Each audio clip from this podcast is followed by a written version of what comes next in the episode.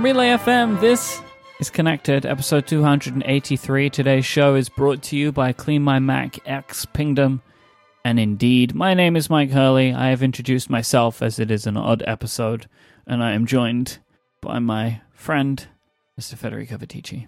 Hello, Michael. How are you? I'm very well. How are you? I am surviving so far in Italy. So, Oh boy, yeah, you know, it's real. fingers crossed and all that, but I'm fine. It's real rough over there right now, huh? hmm hmm hmm Yeah, yeah. Uh, coronavirus uh, is a. Uh, I was just reading a few minutes ago. Uh, the confirmed cases are now at 400. Uh, thankfully, mostly in the well, thankfully for me, but of course it's terrible for those people in the northern uh, part of Italy. Mhm. I mean, it's gonna spread for sure, but so far we're fine, and the government is actually doing a pretty good job. So, uh, you know, we're we're holding up as a as a as a people. We're holding up, I think. Yeah, it really spread fast. I'm reading about it. It it was like, oh, there's no one in Italy, and now there's 100 people, and now there's 200, and now there's 400. and like in the Yeah, last week, yeah. it's been wild. You Italians need to stop touching each other. Yeah, uh, that's the problem. Uh, the the problem was also that I was reading that is uh, the virus was present for like two weeks.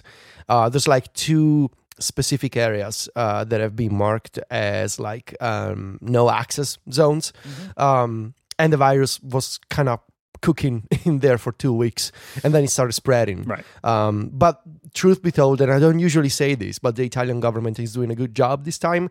Uh, lots of preventive measures, and I mean it's a sacrifice for for those people up north. Uh, you know, they cannot leave their house for two weeks. Uh, they, we're asking them a lot right now. Uh, but the government response seems to have been fast and, and, and quite severe, but necessary, I think. So, uh, fingers crossed, we'll we'll Mhm. live through this and we're gonna be fine. yep. The same goes to everyone everywhere who's dealing with the situation right now. But anyway, that's Mhm. not let's let's not spend too much time on that right now. Uh, Stephen's not here this week. He has not been affected by coronavirus. He is just dealing with a family matter this week. Uh, so um, send him weird fish. I guess will be my request for Yes. right now. Yes. We have some follow up. I've decided to do follow up this week purely because uh, there's In memoriam of Stephen. yeah, well, no, no, just because there's some Warren Buffett news uh, that I want to oh. talk about, but we'll get to that in a minute. I mean, we have to then. We have to. exactly. Eric reminded us that the IKEA and Sonos speakers that we were talking about last week are AirPlay 2 speakers, so they would actually integrate with any existing HomePod setup. Didn't so, we say that on the show? I don't know. I'd probably not because multiple people wrote in to say that. So Okay. So if you are an all in on the HomePod, this is a nice and cheaper way to expand your home to have multi-room audio, which is nice, right? Because they're cheap. Uh, but however, in this situation, you'd probably need to use your phone as a controller a lot for the music because if the HomePod was like downstairs Ah, in the yes. living room and you have these in the bedroom, you can't change the music via audio, like Right. by speaking. you can but- talk to them. So Yeah, exactly. But it is a nice way as as AirPlay 2 speakers, these are actually they do have more function than that. Like it's not just Sonos, right? Which Mm, we were talking mhm. about is like a problem in the sense is like, well, you are all in in the Sonos system or not. There's um, some follow up that I forgot to put in the note, and now that we're talking about it, I just remembered.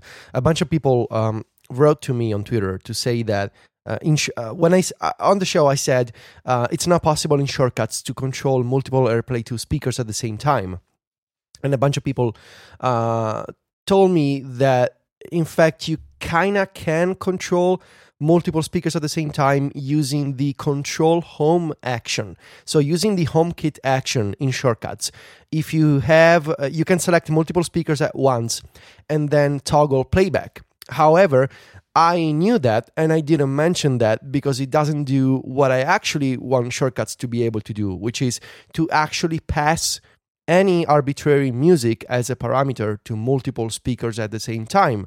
Uh, with the control home action, all you can do is toggle playback, like pause or play, or change the volume maybe.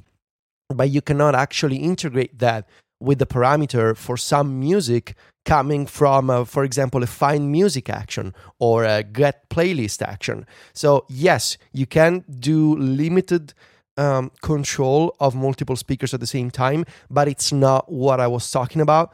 What I'm referring to is the ability to actually control music playback and the music that you pass to multiple speakers at the same time. And that is not possible because right now in shortcuts, once again, the set playback destination only accepts one speaker at a time. We will talk about why I have done what I'm about to say I've done soon, but I just bought the Echo subwoofer. Ah. Ah, that's the one that they do the in America, I believe they do the commercial, and there's Lizzo uh, playing the, the the cello or the violin. Is it that And- one or is it the one with the hole in the middle? Because I wouldn't buy the one with the hole in the middle. You know, they have Is like this the is this the Echo Studio? Is it called the Echo Studio? the Echo Studio. I think is the like home hub, home pod competitor that has the ah, hole you, in the and middle. you don't have and you don't have the Echo Studio. I refuse to buy that because I can't stand looking at the hole in the middle of the Echo. Okay. It makes me feel uncomfortable. okay, They have a product called the Echo Sub, which Okay. is a subwoofer that you pair with the Echo Plus and can create like home like so like whole room audio. Right? So they sell Mm. like a set that you can buy of two Echo Pluses and one sub for like it's like less than a HomePod. okay, So I bought that. I will report back on that soon. interesting. Okay, please do. This is the testing I'm doing with the Amazon Echo. But yeah, no, I wouldn't buy the the the the studio because I really can't stand the way it looks. It makes me feel Right. uncomfortable. Mhm. Mac Pro wheels and feet are going to be coming as user serviceable parts. So the Apple released a white paper for both the Mac Pro and the Pro Display XDR. So like just these documents which have tons of information that are publicly available. And Stephen noticed that the in that in the Mac Pro white paper they said that there is going to be a kit that Apple will be selling to change over to wheels or feet. This was something that previously they'd said would you'd have to go to a user service, like to a uh, to a to a Apple store or a service provider, and have it changed Mhm. over. But they are changing their uh, minds on this one, I guess, which is good because now if you bought the feet and you want the wheels, uh, then you can then you can get some wheels. However, I don't know how useful the wheels are. Did you see MKBHD's tweet today of the the whe- these i, I is Mac Pro rolling away? I'm looking at it right now. It's So the wheels- quite funny. Don't lock. You can't lock the wheels. So if you have the Mac Pro on an uneven surface, it will just roll away, Oh which my is God. kind of hilarious. Um, It's it's just going. it it will just go, which is not not great, really, because you don't want it rolling away. No, You Um, you don't want your computer to run away from you. Mm-mm. Usually, You do not. Uh, MKBHD also published his Mac Pro review. Uh, Mhm. He he spent forty three thousand dollars on his Mac Pro. that's uh that that's that that is money. That that is a lot of money. Yeah. Um, for a computer. It's funny because um I remember people telling him w- when he got the review unit from Apple. It's like, oh yeah, good job getting uh, an expensive computer for free, and you're never gonna pay for a computer yourself. And now, now got a forty three thousand Mac Pro. I mean, I get it, right? Like in the situation that he's in, like having a machine as powerful as that that can rip through his footage, like I totally get it. Uh, I'm just happy he owned it, right? Like I think that's cool. Like if you if you have done that, just say what you spent rather than just making people guess, you know? Mhm, Um, mhm. But yeah, so the Mac Pro, you can put wheels on it, but don't put those wheels on an uneven surface or it will roll away forever. Right, got it. I will keep this in mind. If I had one, I would want the wheels on it because I just think it looks cool and would be useful. But it's weird that you can't have a little, just a little lock to go on it. Mhm. Knows? Yeah. There you go. Some third party Belkin can make a wheel lock. Someone's gonna For do it. sure, the for sure the will. Belkin of all companies will. I'm sure. As some, I'm, I'm, I teased this already, but so I have some news about friend of the show, Warren Buffett. Oh, Warren, what did he do this time? He's finally switched to the iPhone. Oh, okay, okay. Warren. Buffett owns 5.6% of Apple, like all of it. He Mm-hmm. owns like 5% of the entire company. Uh, and until recently, he did not own an iPhone. In fact, he had been using a $29 Samsung Haven flip phone. Ooh, okay. as his phone. That's what he's been doing. Uh, I'm happy that now, as an iPhone 11 owner, he can finally play the greatest game of all time, Warren Buffett Paper Wizard. His own game.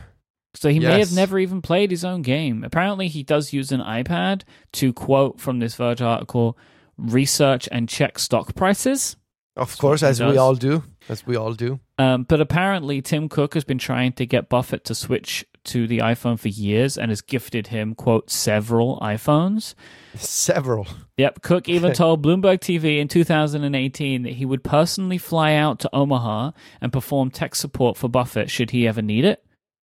So I kind of, I kind of would like this to, to be like like a like an Apple TV Plus short documentary, like Tim Cook does tech support. Tim's tech support. Tim's Tim's tech support. It would be an amazing show to Mhm. have Tim Cook go to a bunch of random people and fix their Apple problems. hmm Just Like the- old Apple investors.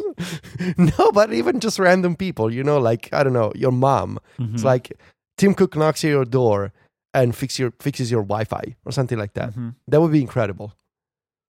Well, I don't know if he could fix the Wi-Fi. We'll talk about that later on. Uh, the I'm starting to to think that Warren Buffett paper wizard only existed so Tim could try and convince Warren to get an iPhone. That's leverage. Yeah, I think it was leverage. well, it's just like I've made this game about you. Do you not want to play it? You know? yeah, and we all know, you know, that that the best way to get Warren Buffett's attention is to stroke his enormous ego. Mm. So, uh, you know, I mean, we're talking about the man who had a flavor of Coca Cola. I was going to say they should have made a Coca Cola iPhone. That would have brought him over. He loves it. What's it? Cherry Diet Cherry Coke or something? Yes, Yes. Was his favorite? Um, yes. it is worth noting that Buffett has said that he will strictly use his iPhone to make phone calls only. Sure, we don't believe you, What a Warren. what a what a what a like power move, you know. Nah, Like I'm going to use this flip phone, and now you've given me an iPhone, and uh, I'm just going to use it to make phone calls because I'm Warren Buffett. Wait until he discovers shortcuts. You know, Oh, Warren. he's gonna be- Warren strikes me as a shortcuts person. He's going to be a Club MacStories member in no time. he's gonna own five percent of MacStories. I would sell five percent of my company to Warren Buffett yes, I will too. Yes. for Mhm. a lot of money. Call me Warren. I mean, you've got a phone. you don't have to. Te- I, you don't even have to text me. You can call me. Uh, also, because Stephen isn't here this week, um, I guess we should mention if you want to hear more about Federico's Pokemon exploits that we were talking about over the last couple of weeks, uh, we're going to be doing an episode of Remaster this week where we're Mm. going to talk in depth about how Federico is catching all the Pokemon and then battling with them competitively. So if that is of interest to you, if you want to uh, listen to this just merely to strike revenge against Stephen for his actions, um, you can go and subscribe to the show, and there'll be an episode later on this week all about it. Yes. S- This has uh, ceased follow up. Follow up is done.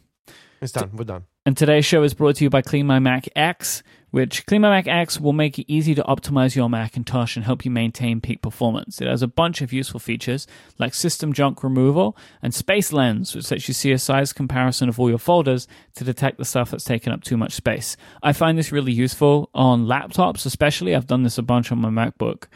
Pro and MacBooks before it when I'm running out of disk space and I don't know where to look. You know, you can run these feet, you can run these like scanners on these on your uh, on your hard drive on your SSD, and you can see like which files are taking up a bunch of space.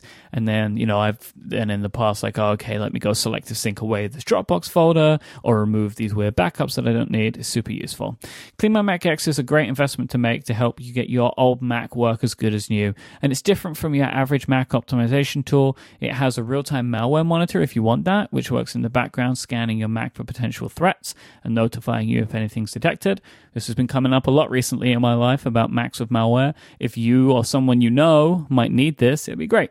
And it's not just for security stuff, it's great help when it comes to uninstalling applications from your Mac because it can help you remove both the app and its leftover data to help you avoid digital clutter.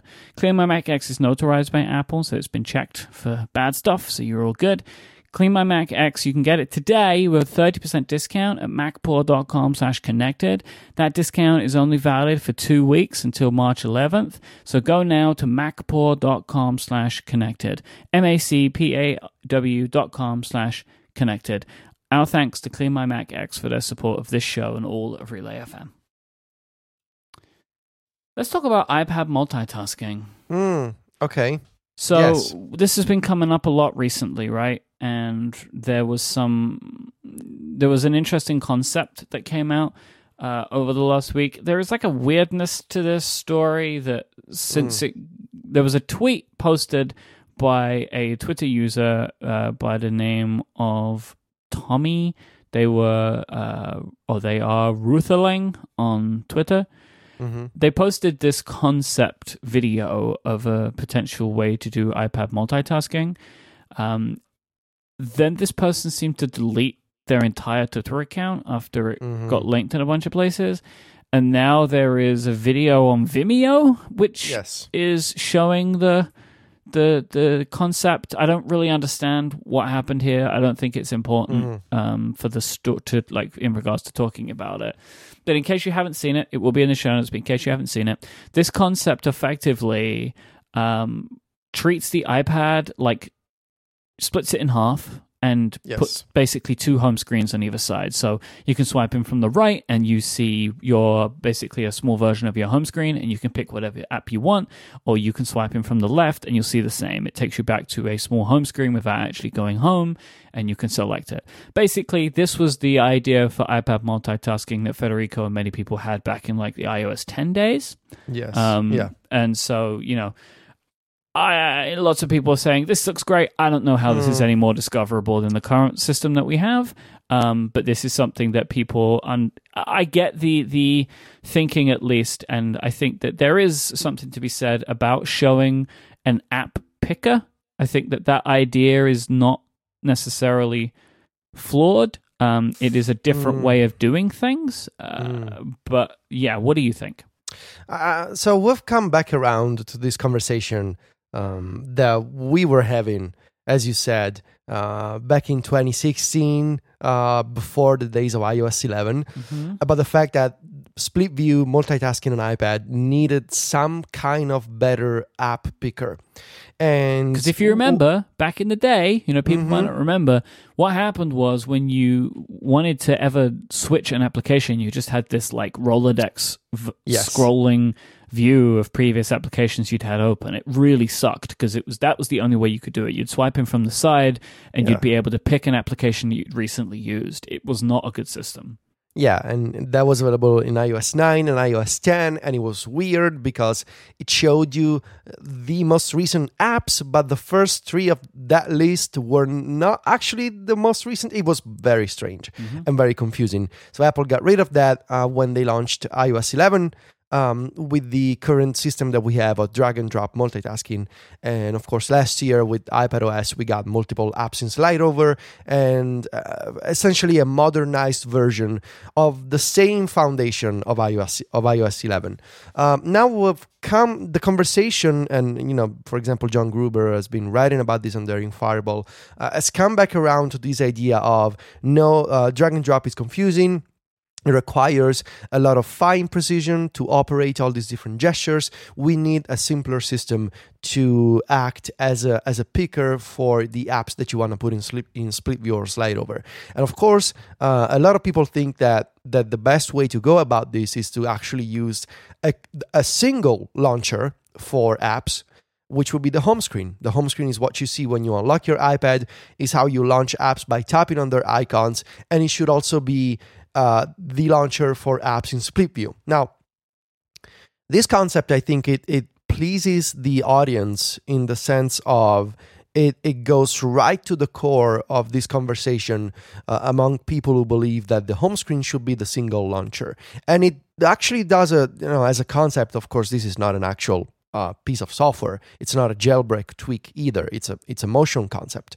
Uh, it does a good job at at uh, showing how the home screen could be accessed. However, it uh, what I think is that it doesn't account for all the different ways that people who use the iPad today actually have actually learned the system and take advantage of multiple features of the iPad because the iPad Pro and the iPad in general, really, it's not just about split view. It's about using the dock. It's about using slide over. It's about having multiple apps in slide over.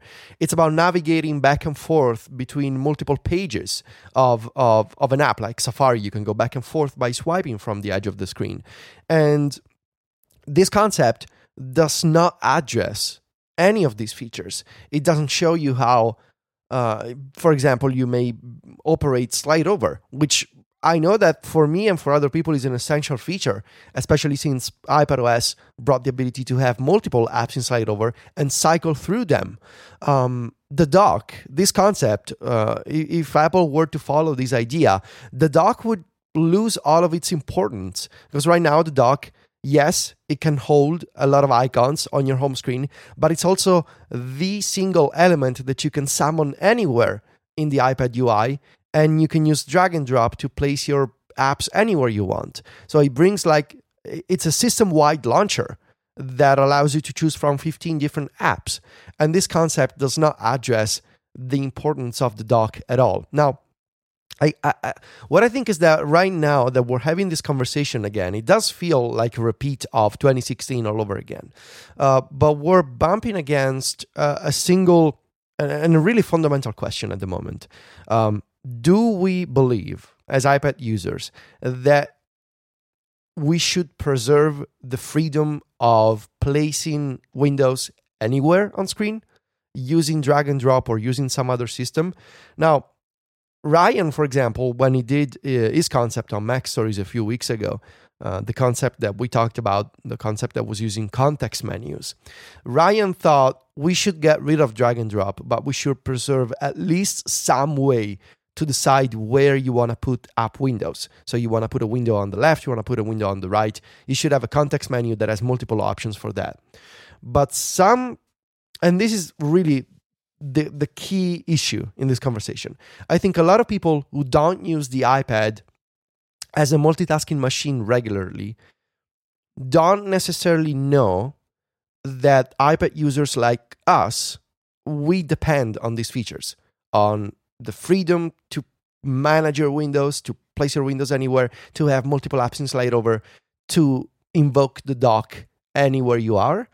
And so I think it, it becomes this kind of strange one way conversation because a lot of people are asking for a simplified launcher, but there's also other people who maybe are not as vocal about these problems right now that are actually saying, yes, the system is not perfect, but we don't want Apple to get rid of all these pro features that have been made available ever since iOS 11. And so I really don't know what the solution is because oh, we have a group of people asking for a simplified system and another group of people saying, but we love the the mm. things that are possible right now. And so some way to reconcile all of these needs. That's why I believe Apple's challenge is, is trickier than just saying, yeah, whatever, let's just use the, the home screen and be done with it. Because you got to balance, right? The need for a more intuitive system that some people want with the fact that there's an existing user base of other people who don't want to lose these functionalities. And so that is why I think it'll be interesting to see if at all Apple addresses these concerns this year, or if maybe we're looking at a 2021 um, redesign of iPadOS. Um, I don't know. Where do you fall on this spectrum, Mike? So if we're looking at the two concepts that we're talking about today. One is this uh, concept with using the home screen, and then one is Ryan's with context menus. If I was making the decision at Apple, I would lean more towards the home screens than the context menus. Mm-hmm. Because whilst I like Ryan's concept, I think it's still complex. Right? Because mm. in this situation, you are taking applications and long pressing them and then saying whether you want to pair them left or pair them right. But there are a lot of variables that I think could make this quite complicated over time, right? Depending on like, what if I want to open it left, uh, but then I want to have a different application on the right? Then I have to open another context menu and then open that application on the right. You know, like in a way that drag and drop makes it really easy right now because you're just like, you know, you kind of feel like a a conductor in an orchestra at times, right? Mm-hmm. You just like throw the sap over here, throw the sap over here. Um, so I I like Ryan's concept, but I feel like it wouldn't. It would be a different way to do it and could be better, but I don't think would help the crowd who find it complex, right? Right. Because it is a different level of complexity that solves some problems, but still it is complex.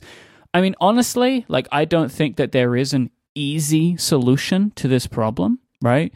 But I do see the logic in presenting people with an a home screen to choose from because people know how that works, right? We know how home screens work for picking apps.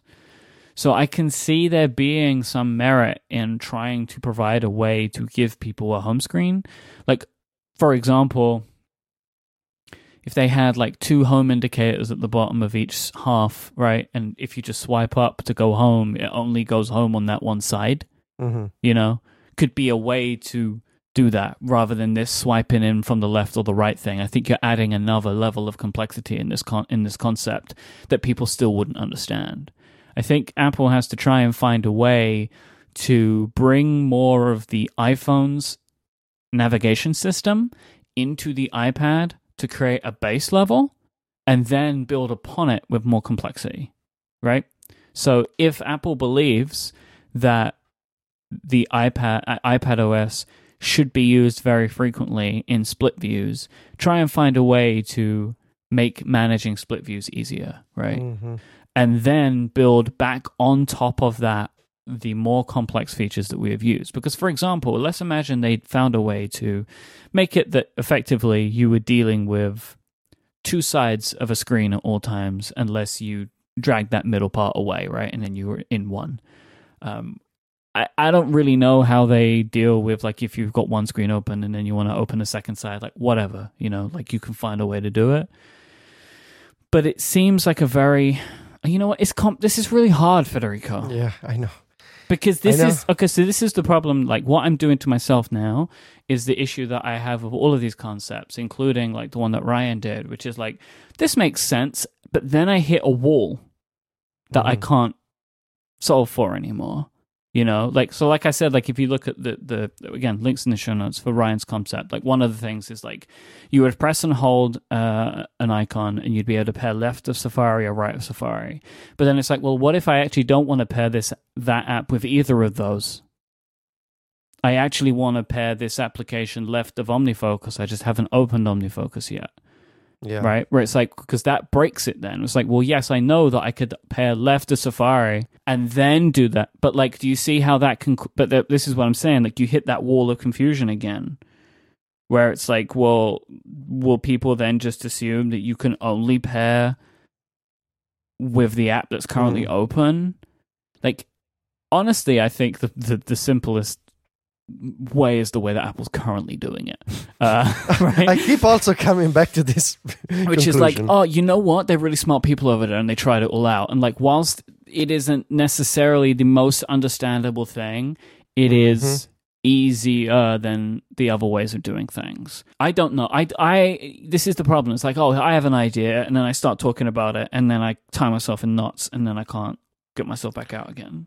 Because if you think about it, these are like it's not like Apple solved these problems on the Mac in regards to multitasking and pairing multiple apps It together. sucks. Like, the, the, the split screen thing sucks on the Mac. Yes, like, so it is bad. still Yeah. a problem on the Mac as well. And I guess the the argument on the Mac is that it, with the desktop system, it is really uh, you know the fact that you tap on an on an on an on an icon and you see all the windows. Mhm. That is the main advantage. Like there's a single way to see all the windows that are currently open. Yeah. and that that maybe could be improved because I do believe that iPadOS.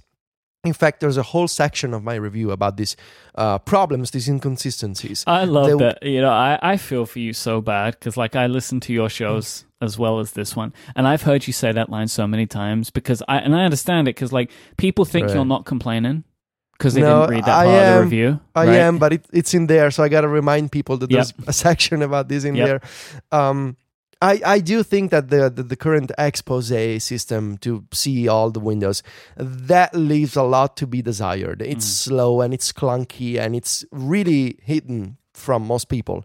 And also, I think one area where I think we we can all agree that the iPad is lacking uh, in terms of managing multitasking, as you said, managing split view. Uh, when you open the app switcher and you see the grid of open windows, there's nothing else that you can do in there. You Mm. cannot manage your split views from there. You cannot say, "Oh, let me take this window and combine it with some other window." It is not like a, like a, a system that lets you mix and match windows, and that is why a lot of people think that all of this is clunky because you gotta open an existing split view and then you gotta change the app. It would be so much easier if you could manipulate all your split views from that app switcher from the app like you imagine like shuffling cards around and combining them to obtain a different space. So that i think is one of the areas that is problematic because it doesn't follow the one of the main principles of the ipad which is direct manipulation. And the app switcher right now does not follow that idea because you cannot manipulate it at all. You can only display it and then tap on a window to open it and that's it. Let me ask um, you so- a question. yeah What do you think about actually bringing Macintosh style window management to iOS? No, no, Why? I, I, I disagree that that. So when you say Macintosh style, do you mean like fully resizable Windows? Fully resizable freeform windows. No, I don't think it's a good idea. I don't think it's a good idea because it doesn't lend itself well to the kind of like sloppy interaction that one may have on an iPad. I think it's Yep. possible. I think it's technically possible. I don't think it would be nice to use. Um, I I I think of all the the of all the things that should be coming to iPadOS, the ability to to freely resize a window is not a priority. I agree that the problem nice. is the problem is the precision of your finger as opposed to a mouse. Right? Like that's Mhm. the main problem. Like if you could easily resize windows, I think it wouldn't be that difficult to do. I mean, cuz Mhm. really at this point the screens are big enough. You know, like there was an Mhm. 11-inch MacBook Air. The iPad is 11 inch, right? The iPad Pro it's just like it's basically 11 inches. Like the screens are big enough to work with that system but the interaction model is too difficult of like Yeah. how you would resize things to the point that I Mhm. feel like that style wouldn't work. But I do my feeling right now is like if if there is a widespread problem of people not understanding the current system, Apple needs to address it. They can't just lean into me and you and be like, we're just going to stick with that. If they want the iPad to be more widely accepted. So like I do think that there has to be like a middle ground and and I think if they want to if they want to make it make sense to people then they should look again at old school window management which people understand, right? And or the iPhone, right? Like one or one or the other of those and try and tweak or rebuild the multitasking system to start with those starting points. Because the current system has been developed on itself for too long when it started in not a great place right? Mhm. like the iOS 9 split view system whilst great for the iPad we have both said was not great right oh in the long term Mhm. and then in iOS 11 and then again in 13 Apple have just built on that old system kind of making it better and worse in certain places like what I loved about iOS 11 was you could take an application icon and you could drag it anywhere but they Mhm. stopped they broke that in 13 right because now every time you try Right. and drag an application and you tap on another app to open so you used to be able to like Uh-huh. press and hold on Safari, tap on Twitter, Twitter would open, you drag Safari to the side. Now it just tries to collect them into a, a bundle of apps to save on the home screen, right? Yeah. So like it feels like every time Apple has iterated, they have in fact just done that, which is iterated. But every version of iPad multitasking has had problems, which if you are a devoted iPad user, you just like with any computing system or any UI thing, you learn your way around it to get back to being productive again, right? So like for me, well, I've just rel- I rely on the dock way more now to launch apps than I did before, and I've just changed my system. to in the regards to not being able to open applications in split view from the home screen as easy as I used to before. But I would still like that functionality to come back. Like I think I do think like cards on the table, I think the way that you should be able to open apps is with a mini version of the home screen Mm. as well as a dock. I Mm. think it makes sense to people. I think people can get that. It's the same reason we did ask for it so many years ago of like, you know where your apps are, it's easy, right? Like you find a way, you do some kind of gesture, you see all your applications, you choose one and it's open.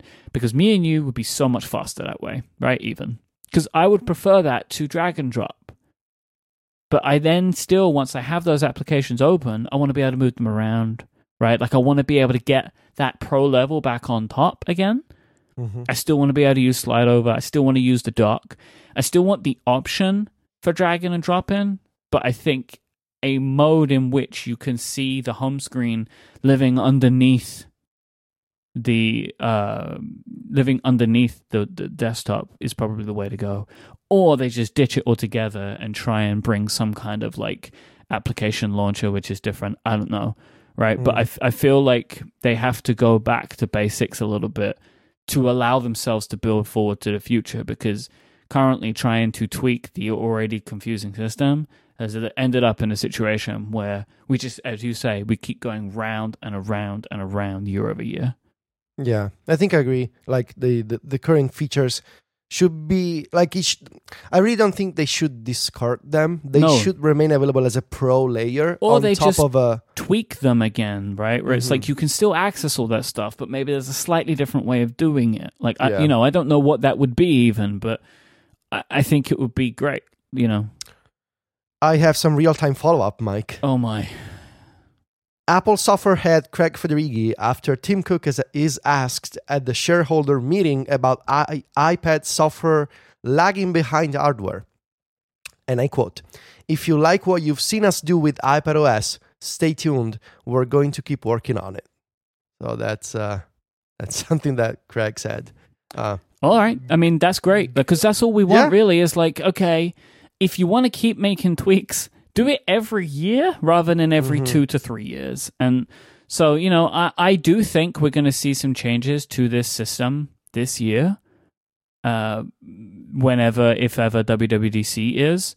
But I don't think it's going to be a widespread overhaul but I think it will be some interesting and or welcome additions or tweaks to the system.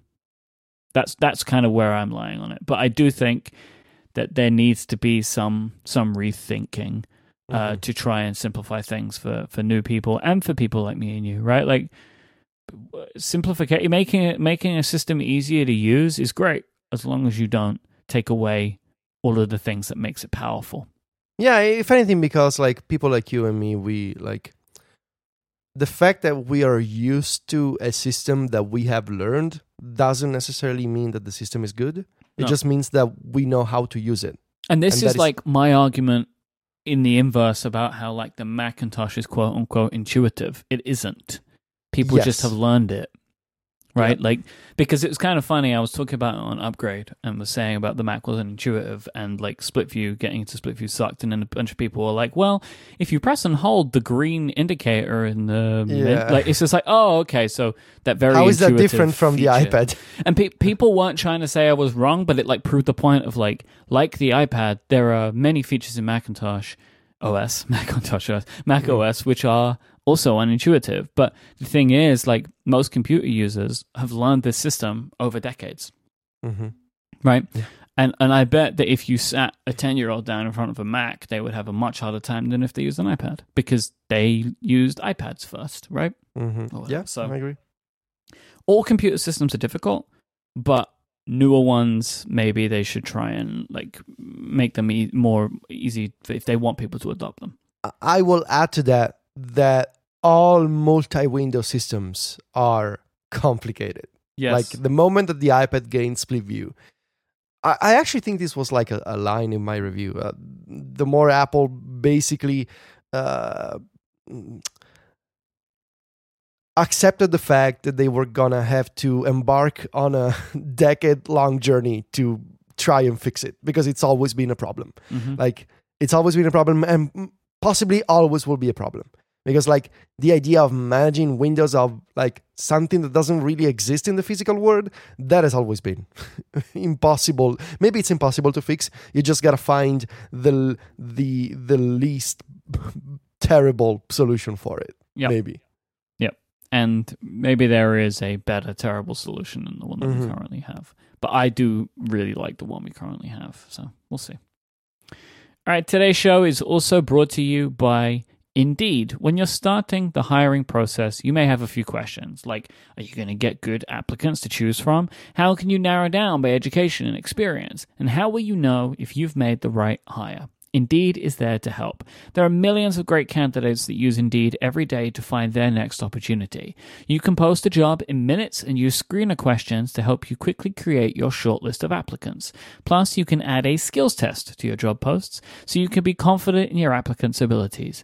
Their library of more than 50 skills tests range from industry specific skills like accounting to general aptitude tests like critical thinking. Indeed gives you the smart tools to make hiring decisions quickly and the confidence that you're making the right hire for your team. Post your job today at indeed.com slash podcast and get a free sponsored job upgrade on your first posting. That's indeed.com slash podcast. Terms, conditions, and exclusions apply. The offer is available through to March 31st, 2020. Our thanks to Indeed for their support of this show and Relay FM. All right, Federico, should we talk about the wonder that is uh, HomeKit router support? Oh, y- yes. L- let us talk about that. All right, so this is a feature announced at WWDC, which was HomeKit support for routers, uh, which basically would allow existing router companies to adopt HomeKit support. Uh, honestly, until I did some research for today's episode, I had no idea why someone might want this in their lives. My thinking was just like, I don't know, maybe you can turn it on and off again. Like, I don't really know why you would want a router in HomeKit. So, uh, we'll start with why, because I would expect there are many people that don't know why, because honestly, Apple didn't even explain it at WWDC. They just said it was happening, right? So, from Apple's documentation, you may add more protection to your home accessories by controlling which services and devices they communicate with on your home Wi Fi network and over the internet. So basically, once you enable this feature, you then see a selection of options that you can set for each HomeKit enabled accessory on your network. So having a HomeKit router basically just means that you can have more control over your HomeKit devices on your network. So, for example, your cameras or whatever, right? Or your light bulbs. And you get for every, once you've enabled a HomeKit router in your home setup, you, for every single device, get an option to change its network settings to one of the following three options restrict to home, which is, quote, the most secure. Apple says your accessory can interact only with HomeKit through your Apple devices.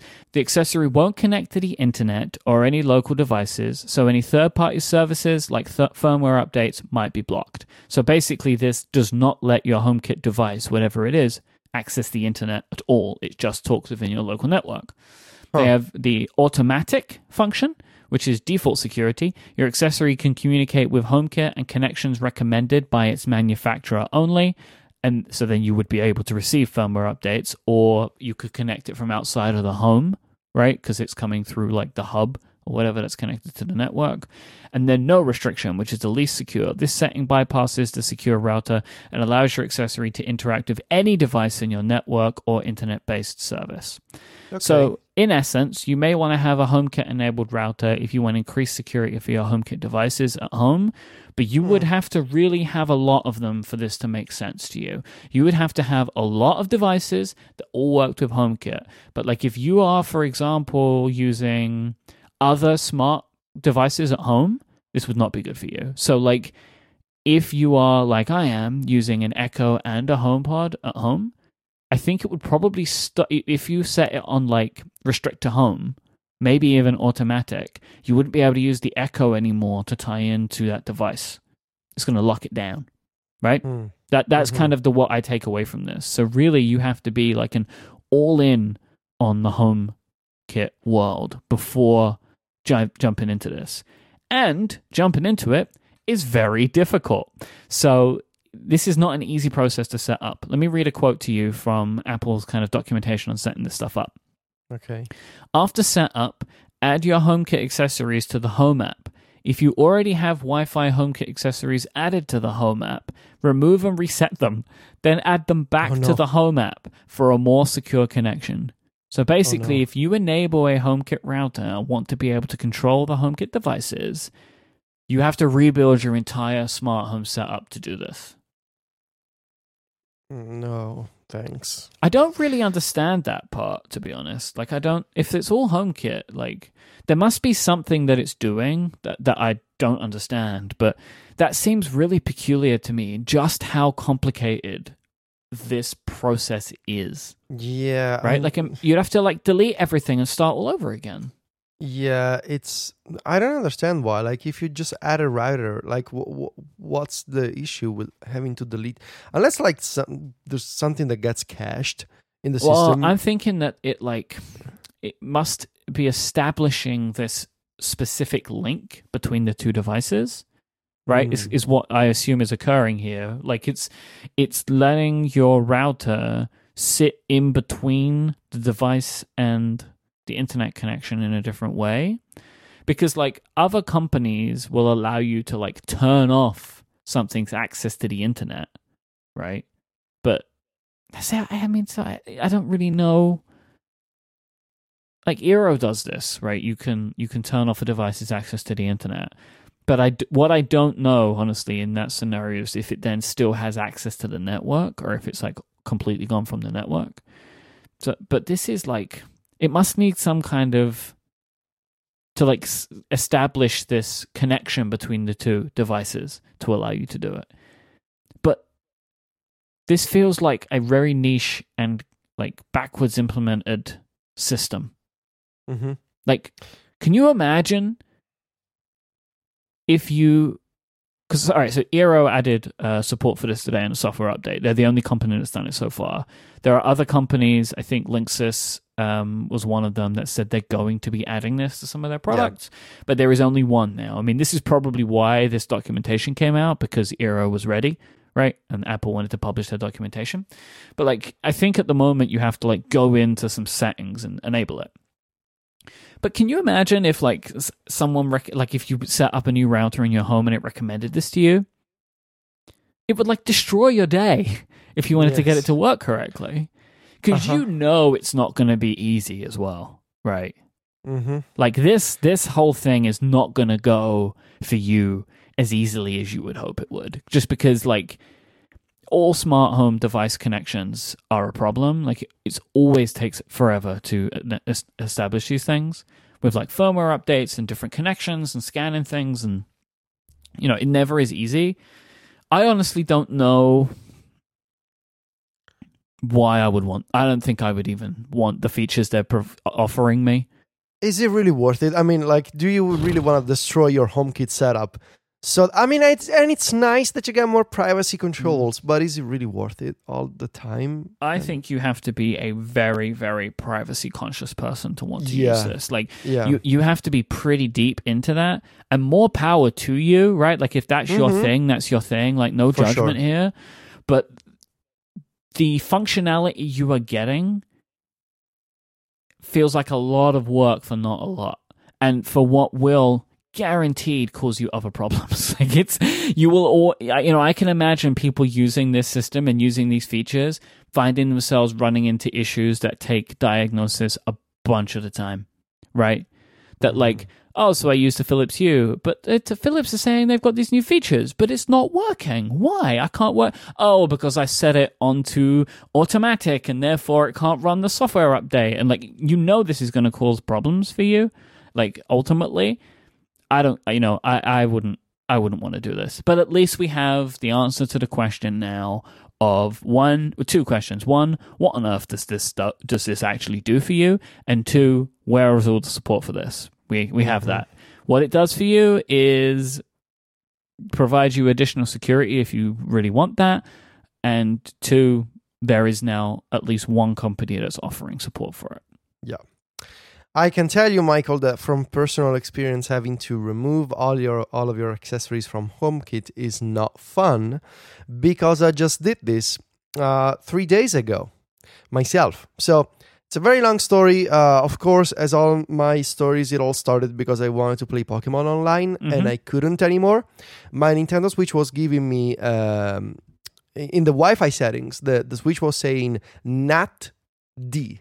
So I was getting so the NAT thing is like network access transfer whatever i don't know it's it's a wi-fi thing it's a router thing and i was getting a, a grading of d instead of a and so i wanted to fix that and it turns out that i was getting that because my ISP provided modem slash router uh, did not support a bunch of settings to get that um, sort of connection to the internet. And I was using an Orbi, Netgear Orbi system on top of that as an access point. So my Nintendo Switch was connecting to the Orbi system, and I was effecti- effectively ended up with double NAT. That's the way that it's, uh, you know, uh, people who are experts about this stuff call it. So I needed to fix that, and in order to fix that, I had to redo completely my Wi-Fi system at home, so that now my ISP provided modem is only a modem, and the Netgear Orbi is actually a router. So it takes care of uh, assigning IP addresses, IP addresses, and and takes care of the NAT, NAT and all that kind of stuff.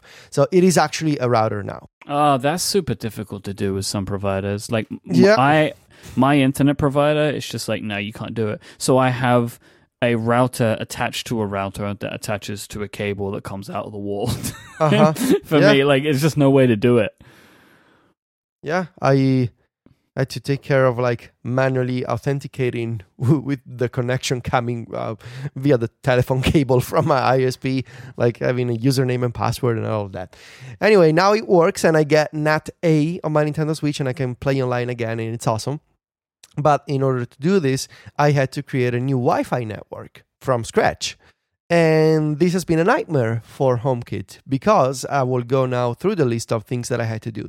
So mm, I have two Apple TV devices at home that uh, act as um, HomeKit hubs, and they did not pick up my new Wi-Fi network automatically. I thought that somehow maybe uh, they could just get the Wi-Fi information via proximity from the iPhone, but it turns out that it's not like that.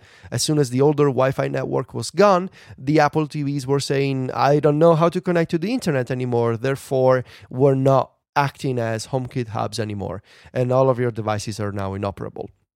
So uh, I needed to go in and fix the Wi-Fi on my Apple TV.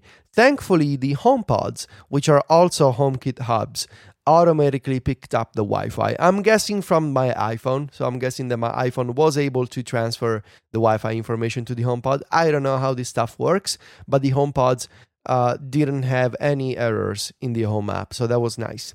The real nightmare, Myke, was that all my HomeKit cameras stopped working. All of them. I have four cameras in the in in my house.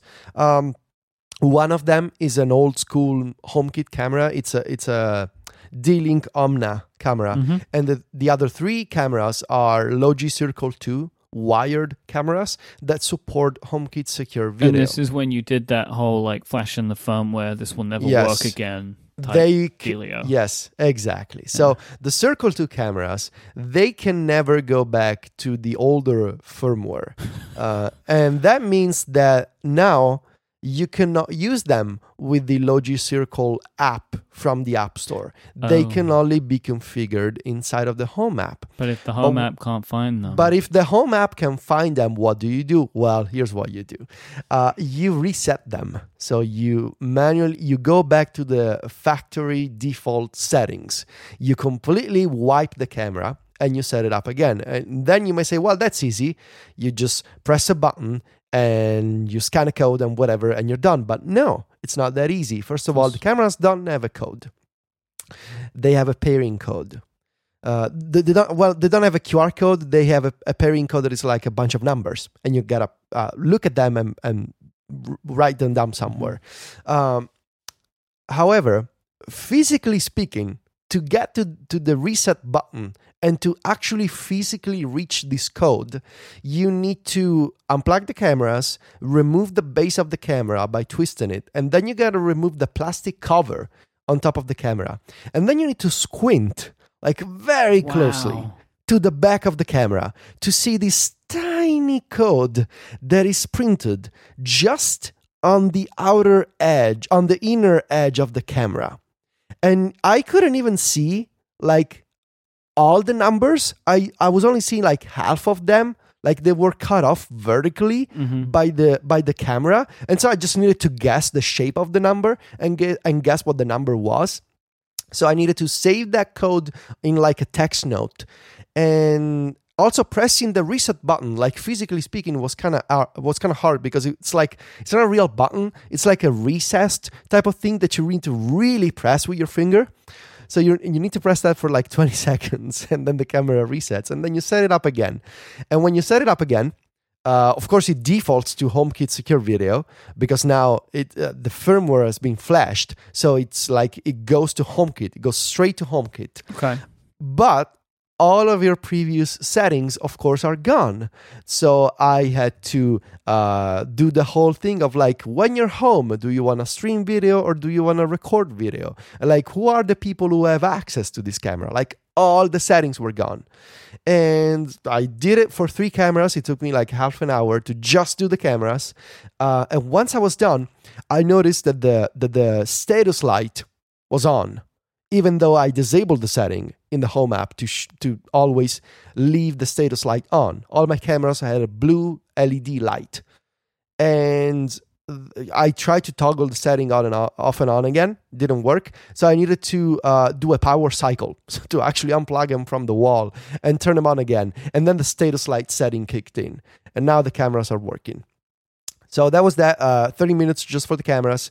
And the Apple TVs I already mentioned. My alarm system, so not the custom do it yourself system that I actually did myself, that worked perfectly. Like it switched to, to the new Wi Fi and everything is fine. The secondary system that is based on a device called the Aqara Hub, which is a, it's like a, it's like a secondary hub that comes with a with a built-in siren.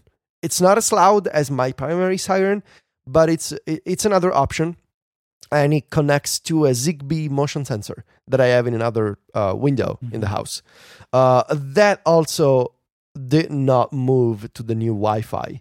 And it stopped working. And honestly, after wasting like an hour trying to fix all of this stuff, I, I was just like, you know what, I'm not gonna, I, I don't have time for this right now. So the Aqara Hub is still sitting on my desk right now, uh, not configured with the new Wi Fi at all. And finally, and of course, this shouldn't come as a surprise, but it's another factor that I need to mention for, uh, for because I'm a completionist when it comes to this stuff. All my, well, not all, most of my Homebridge stuff stopped working because it was like trying to access local IP addresses that have since changed uh, because of the new Wi-Fi network. So all of my Homebridge plugins, and again, not all, most of them, they need to be reconfigured. Like the plugin for my TV and the plugin for my Dyson fan. The Dyson fan is also not talking to Wi-Fi anymore. Uh, yeah, so I guess at the end of the day, uh, I do not recommend changing the Wi Fi network if you have a HomeKit setup, but also I do not recommend creating a new Wi Fi network, period. Because I expect this is a spectacularly bad situation because it's. I guess the devices think that they're connected to the thing that they were connected to before, but the settings on the thing before have changed. Yes. That's the problem, right? So, like, if you had maybe created a completely new network, it may have been easier. Like, if you were to Mhm. have moved home, right? And you had new hardware, or if you had new hardware, maybe it would have been easier for you than this. hmm Maybe I don't know because this seems spectacularly bad, right? To a level that would it wasn't as bad maybe when you bought the uh, Orbi hardware that you have. Yeah. Yeah. It's.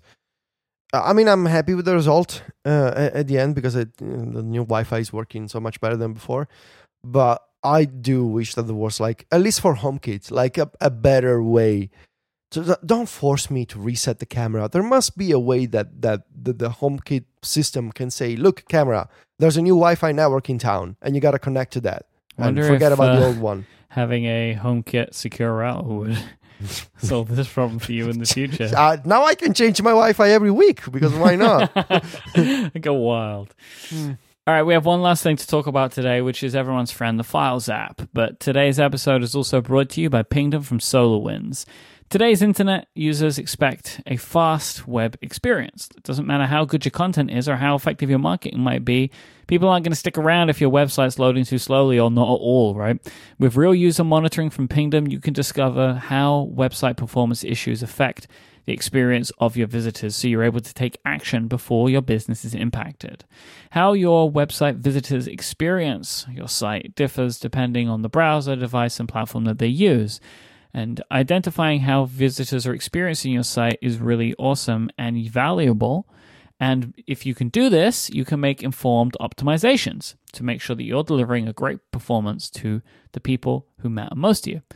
And did I mention that Pingdom is built for scalability with real user monitoring and is an event based solution? This means that you can monitor millions of page views without compromising the fidelity of your historical data or breaking the bank in the process. You can get live visitor insights today with real user monitoring from Pingdom. Go to pingdom.com slash relayfm right now for a 14-day free trial with no credit card required. Then when you sign up, use the code connected at checkout to get an awesome 30% off your first invoice. Our thanks to Pingdom from SolarWinds for their support of this show and Relay FM. So did your new Wi-Fi network break the Files app? really? I'm just wondering. Like Well, You I mean, you, you've you've come to the show today with a list of issues, and I wonder if the No, know- well, now that you mention it, I do have, I, and you just made me think of this. Um, Secure Shellfish, which is a files uh, provider extension that lets me connect to FTP servers and local servers. Uh, now it needs to be reconfigured because my Mac Mini server has a new IP address. see So It yeah, did. that broke. Yeah. Mm. But yeah, I mean, um, so there's been a conversation on Twitter this week uh, between uh, Steve Charles Smith and John Gruber and I and, and Jason as well, and like talking about some of the more advanced features of the Files app in in iOS and iPadOS 13. One of them being column view, which you can now use on iPad. And we were talking about like um, uh, the fact that you, it is possible to open a specific file type in a specific app. And so that got me thinking about all the different uh, limitations and issues that I have with files, and I wanted to go through the list with you, Yep. Michael. So let's start. Let's start from that. So uh, default file associations. By that I mean if you have a, a document in a specific file format, let's say that you have a I don't know a .js file for a JavaScript file that you have, or maybe it's like some other weird file format that you always want to open in a specific app. But really, even if you just want to open your TXT or MD markdown documents in a specific text editor, there's a way to do this in, in, in iOS uh, and iPadOS 13. You do this by creating the association first, which is w- uh, essentially the the main problem is that uh, most people don't know that this is possible. Me and Jason spoke about this on Upgrade last week, and I was talking about the fact that Apple should build this into the system. I had no idea you could do this. It is built into the system. It's just not visible. That's what and I mean. when you and when you do it, it's not like it creates a record of the associations that you've done. It just lives on in the background, invisible, forever. You know, set to that option without you ever actually seeing it uh, in a in a list or in a menu or in a setting screen. It just it just happens. Um, so to do this, you you long press on a file and you select share and that opens the share sheet. Now in the share sheet, in the share extension row, so that is the horizontal uh, row of app icons, you should be able to find extensions that say open in and then the name of the app, like open in Textastic or open in IA Writer, stuff like that. yeah, now, sometimes you should scroll all the way to the end, Yeah. and then you And- can get a list of them. and you can yeah you can tap the ellipsis and then you get a full list of all the mm, possible possible options now those are apps that support opening that file type and not only that but they can also be apps that support the open in place uh, technology open in place means that it's not like you create a copy of the document, you actually open the document in the app without creating a duplicate. The app opens the document, you can apply some edits to the document, and then when you close it, it gets saved back to its original location in files. Now, once you select a destination app the first time, it creates an association between that file type and that app. So if you want to open a markdown file in IA Writer, you just long press on the markdown file, you select share, and then you select open in IA Writer.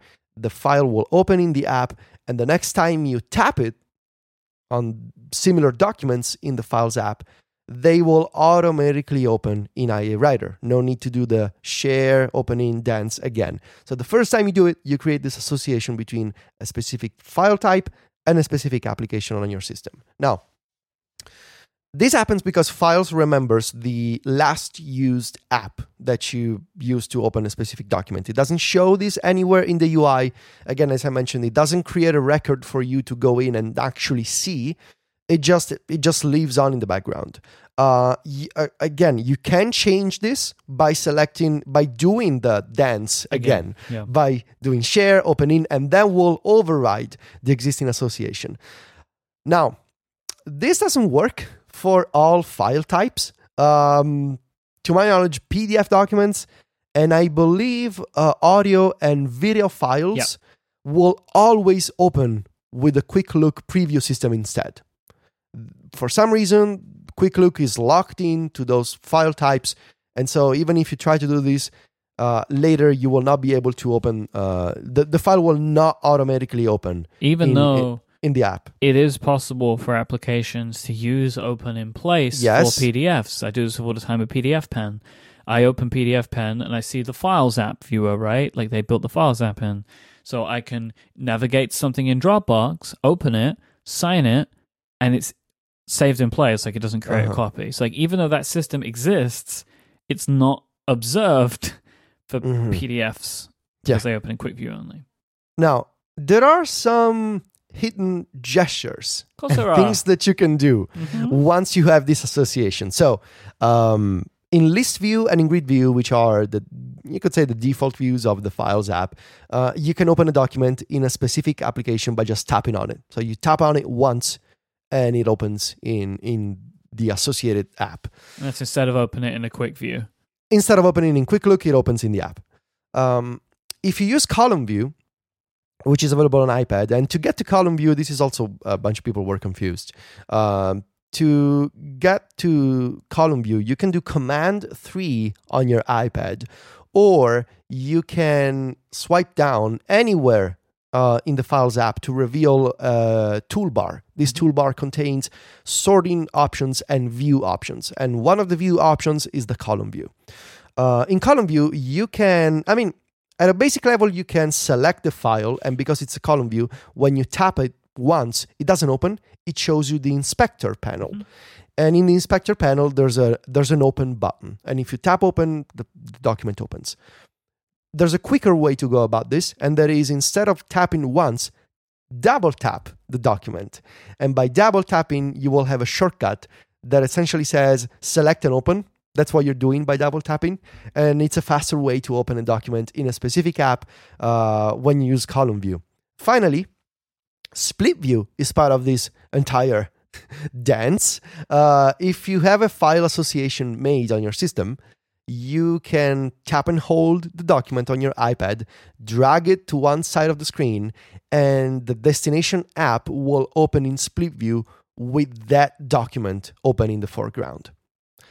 Now, again, as this is part of the things we were talking about before, this is nice once you know about it, but there really must be a more intuitive way to actually know about it for Mhm. most people because it's completely invisible otherwise. Um, mm, wanna go? I, I want to go quickly through my other complaints. Uh, it's still not possible to change file extensions in the Files app. You can rename files, you cannot change their extension, which I think it's absurd. Whenever I need to change the extension of, of a document for some reason, I need to copy the item into a third party file manager, change the extension, and then copy it back to files. Which, if it's a heavy file, it can take us several minutes. It's just it's absurd. It should be you should just be able to change the the extension as well.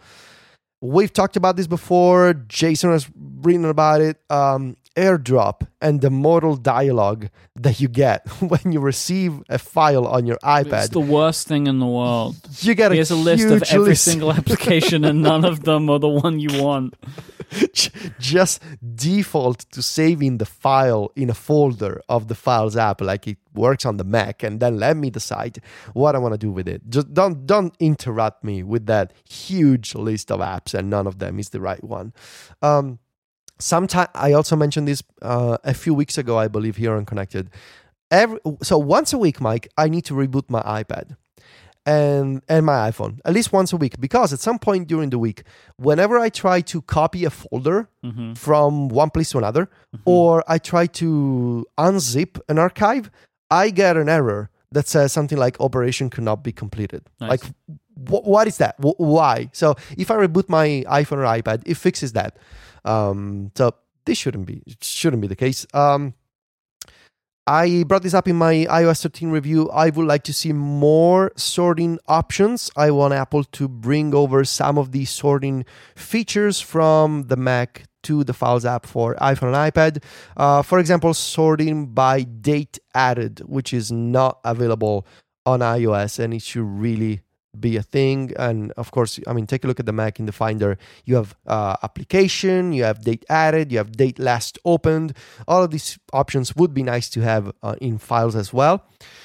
It is still not possible in files to create saved searches or call them smart folders, if you will. I mean, the favorites still don't even work for me.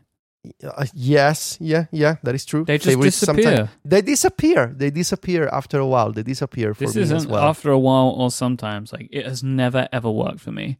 Like Yeah. I drag them in, and then a couple of hours later they're gone forever. Like I drag, Mhm. and it's it's so frustrating.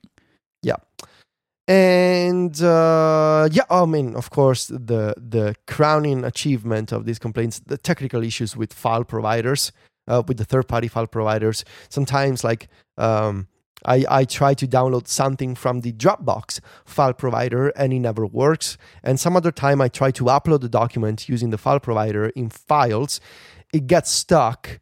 So I open the Dropbox app and I do it from there. And then a couple of days later, the upload actually completes from the Files app.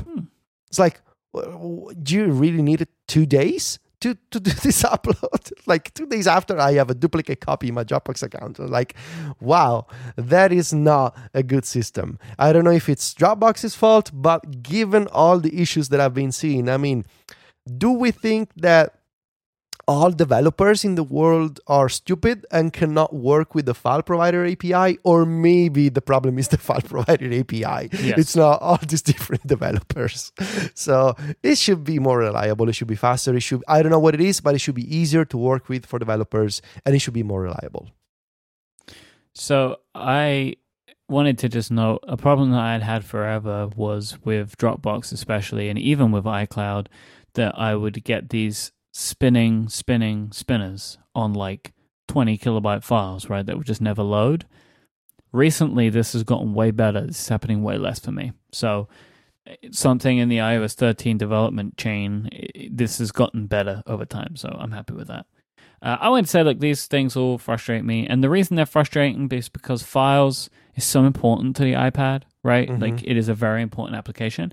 And it being there is fantastic. And it does allow for a much easier navigation of the system overall, dealing with documents and moving them around. Like, it is a flawed but great addition to iPad OS. Like, and it's just worth noting that, like, yes, we have problems with it, but that's because it's so important to the system.